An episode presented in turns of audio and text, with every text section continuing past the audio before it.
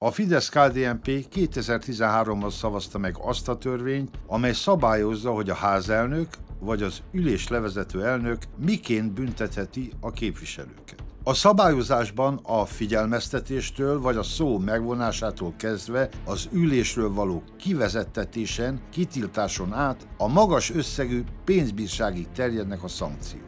2013 márciusában büntették meg az első képviselőt. Az akkor még az MSZP-ben politizáló Szanyi Tibor bírságolták meg 131.410 forintra, amiért középső ujját felemelve beintett a Jobbik frakció tagjainak. Ezután Szanyi az Emberi Jogok Európai Bíróságához fordult, a testület pedig 1 millió forint kártérítésre kötelezte a magyar államot, mert megsértette a szocialista politikus szabad véleménynyilvánításhoz való jogát. A parlamenti ciklus végére összesen 69 képviselő kapott pénzbírságot, összesen 21,3 millió forintot. A megbüntetett politikusok kivétel nélkül ellenzékiek.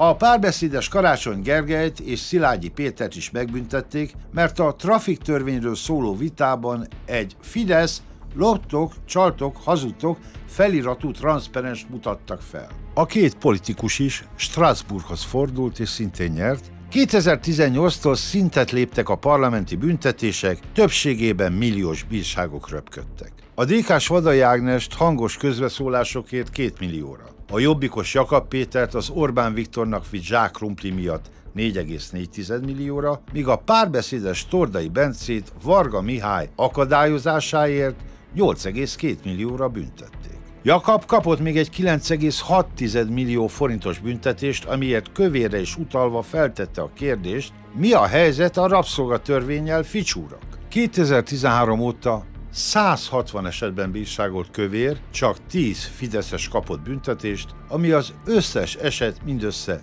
6%-a. Összegben kifejezve eddig 105,3 millió forinttal bírságolták meg a politikusokat, ebből 500 ezret kellett kormánypárti politikusoknak befizetniük.